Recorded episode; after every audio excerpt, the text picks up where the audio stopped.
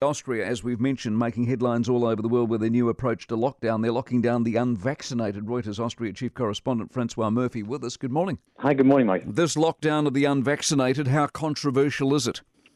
Uh, it's controversial for various reasons, but one of them being that there's a lot of uh, there are a lot of doubts about how effective it's going to be and whether it can really be effectively policed. Because for the first time, there's a lockdown being introduced only for part of the population, and a part of the population that you can't uh, tell from the rest of the population without carrying out uh, thorough checks. But for the moment, uh, the police say they will only be carrying out spot checks just by walking around uh, Austria's cities. Oh, I'm, so glad you raised that because I've been racking my brains trying to work out how this. You're walking down the street, there's 100 people.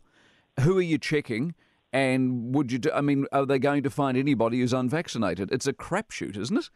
Well, it's not just that. I mean, it's, it's not. You know, being unvaccinated in and of itself isn't a crime. There are uh, there are many reasons for which, that you are allowed to leave your home if you're unvaccinated and under lockdown. Um, some of them really quite sweeping. Uh, if you're going to work, for example, or if you're shopping for essentials.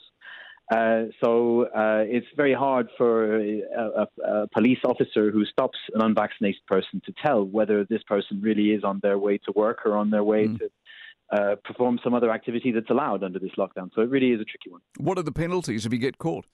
Uh, the interior minister last night was saying there's a fine of up to well, there are many offences, but the biggest one is for 1,400 euros. So you know, uh, in US dollar terms, that would be around sixteen hundred dollars, hmm. seventeen hundred dollars. So you know, a fair bit.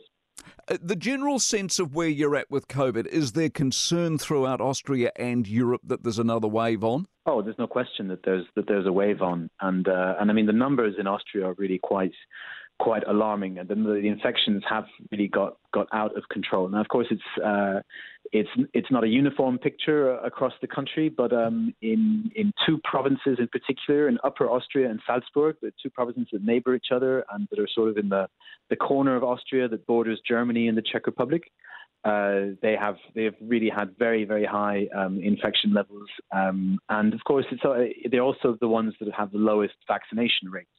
Uh, why fewer people have got vaccinated is always a tricky question to answer, but certainly Upper Austria, so one of those two provinces, is a stronghold of the far right Freedom Party, uh, which is the third biggest party in parliament here and which has um, constantly questioned the uh, usefulness of vaccines. So uh, there is definitely some overlap there between support for the far right and um, being skeptical about vaccines. Francois, appreciate it. Francois Murphy, Reuters, um, Austria chief correspondent.